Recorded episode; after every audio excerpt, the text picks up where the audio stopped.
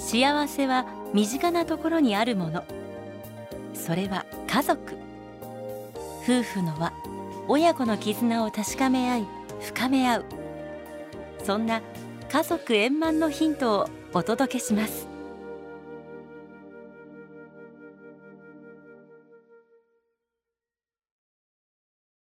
家族円満。第1269回。この番組は天理教導遊者がお送りします。マリーゴールド。奈良県在住坂口優子。教会の門を入ると色とりどりの花が可愛らしく咲いています。私が花を育てることにハマったのは末娘の保育園の卒園記念でマリーゴールドの株をいただいたことがきっかけでした。私は小学校の理科の授業以来まともに花を育てたことがなく知識も全くありません。でもこのマリーゴールドは生後6ヶ月から6歳になるまで娘を育ててくださった先生方にいただいたものですから何が何でも枯らすわけにはいかないという気持ちになりました。最近はとても便利な時代で知識がなくても携帯電話で写真を撮って検索すれば花の名前から育て方まで知ることができます。早速いろいろと調べて株を植え替えました。玄関に並んだ小さな植木鉢はとても可愛くてずっと見ていられるほど愛おしくなりました。娘も大喜びで小さなじょうろで水をあげてくれます。保育園で先生に教えてもらったのでしょう。お水はお花じゃなくて土にあげるねんで。と得意げに言いながら上手に水をあげている姿を見て先生方への感謝の思いがあふれてきました。それからは親子での毎日の水やりの時間がとても楽しみになったのでした。しばらく経ったある日友人が私を訪ねてきました。玄関の鉢を見ながら花植えたんや。かわいいな」と言ったかと思いきや唐突に「この花摘んだ方がいいよ」というのです。彼女曰く「もったいないと思うやろうけど先についた花を摘んでおけば脇芽が出て株がしっかりするんよ。そうすればこの先花はなんぼでも咲くから」とのこと。私は彼女の言う通りに株を育ててみることにしました。ところが娘は「へえせっかく咲いたのにかわいそうやん」と悲しそうな顔。するとその様子を見たおばが「摘んだ花は別に生けたらええねん。ほらこれにどうぞ」と言って生け花に使うオアシスを持ってきてくれたのです。こうして小さな花を生けて飾ると廊下や食卓が明るくなり心が豊かになったようでとても幸せな気持ちになります。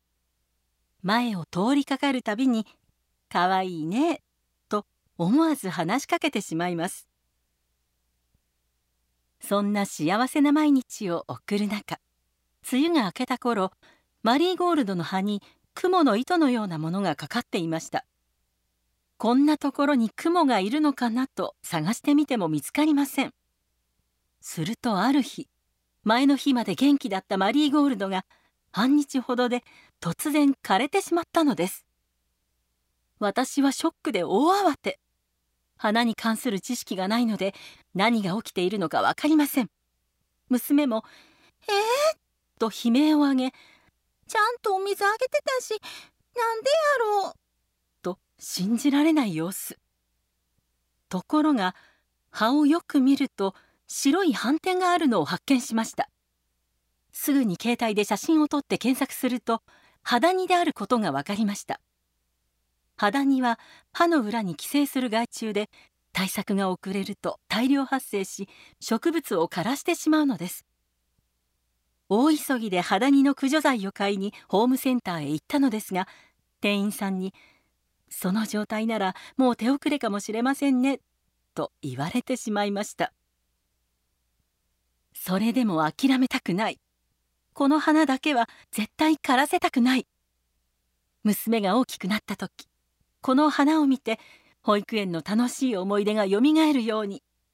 そして私自身娘にたくさん愛情をかけてくださった先生方へのご恩を忘れないように。ただその一筋の思いで枯らしてたまるものかと私のマリーゴールドに向き合う日々が始まりました。枯れたり傷んでしまった葉に「ごめんねごめんね」と声をかけながら丁寧に一枚ずつ切り取っていきました。そして残ったわずか数枚の葉に駆除剤をかけ「お願い元気になって神様どうかお願いします」と祈りながら水と肥料をやりました。次の日もまた次の日も「おはようお願い頑張って」声をかけながら水やりをしました。娘も横にしゃがんで「頑張れ!」と応援してくれます。するとある日緑色の生き生きとした葉が顔を出したのです。やった嬉しくて視界がにじみました。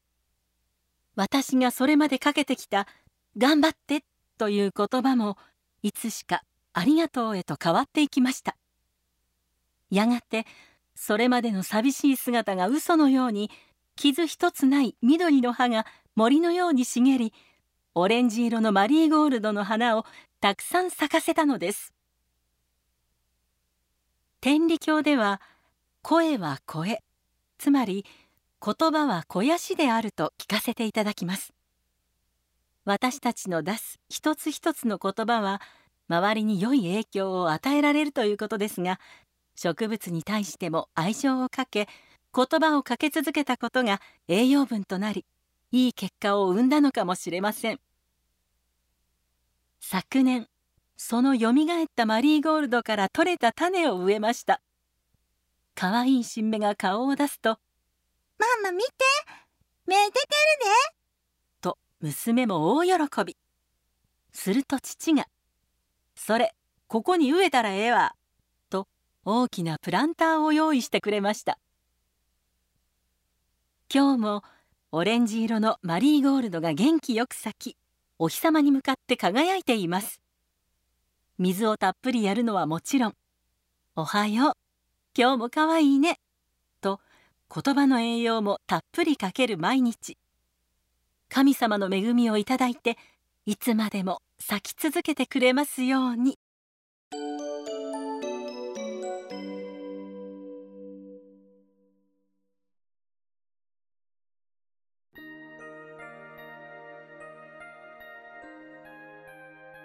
天理教では私たちの体における神様のお働きについて「貸し物借り物という教えの中で説かれています。お言葉に次のようにあります。人間というものは身は借り物心一つが我がのものたった一つの心よりどんな利も日々出る多くの人が自分のものとして疑わない体が実は神様からの借り物で自分のものは心だけであると仰せられます。この貸し物借り物の教えの前提となるのが「だんだんと何事にてもこの世は神の体や思案してみよ」とあるようにこの世界は神様の体であるという教えです。貸し物借り物の教えを心に収めるにはこの世界において人間のものと言えるものは何一つなく全ては神様からのお与えであること。そしてそもそもこの世界は誰によって作られたのか。という順序を分かっていなければなりません。お言葉に「さあさあ月日がありてこの世界あり。世界ありてそれぞれあり。それぞれありて身の内あり。身の内ありて律あり。律ありても心定めが第一夜でとあります。この広大な宇宙は月日親神様によって作られた。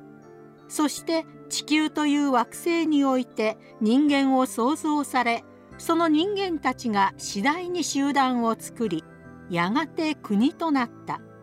それぞれの国ではそこに住む人々が守るべき法律を作りその法律に従って暮らしている。現在の人々の暮らしがあるのも全ては親神様の元始まりのお働きがあってのことである。このような厳然たる順序を教えられています。そして宇宙全体が神様の体であり全てが神様のご死後であるならその小さな一部である人間個々の体もまたこの世界を動かすのと同様の利合によって結構に使わせていただいているというわけです。このように貸し物借り物の教えは壮大な世界観の上に説かれていると同時に私たちの日々の暮らしとは切っても切れない身近な教えなのです。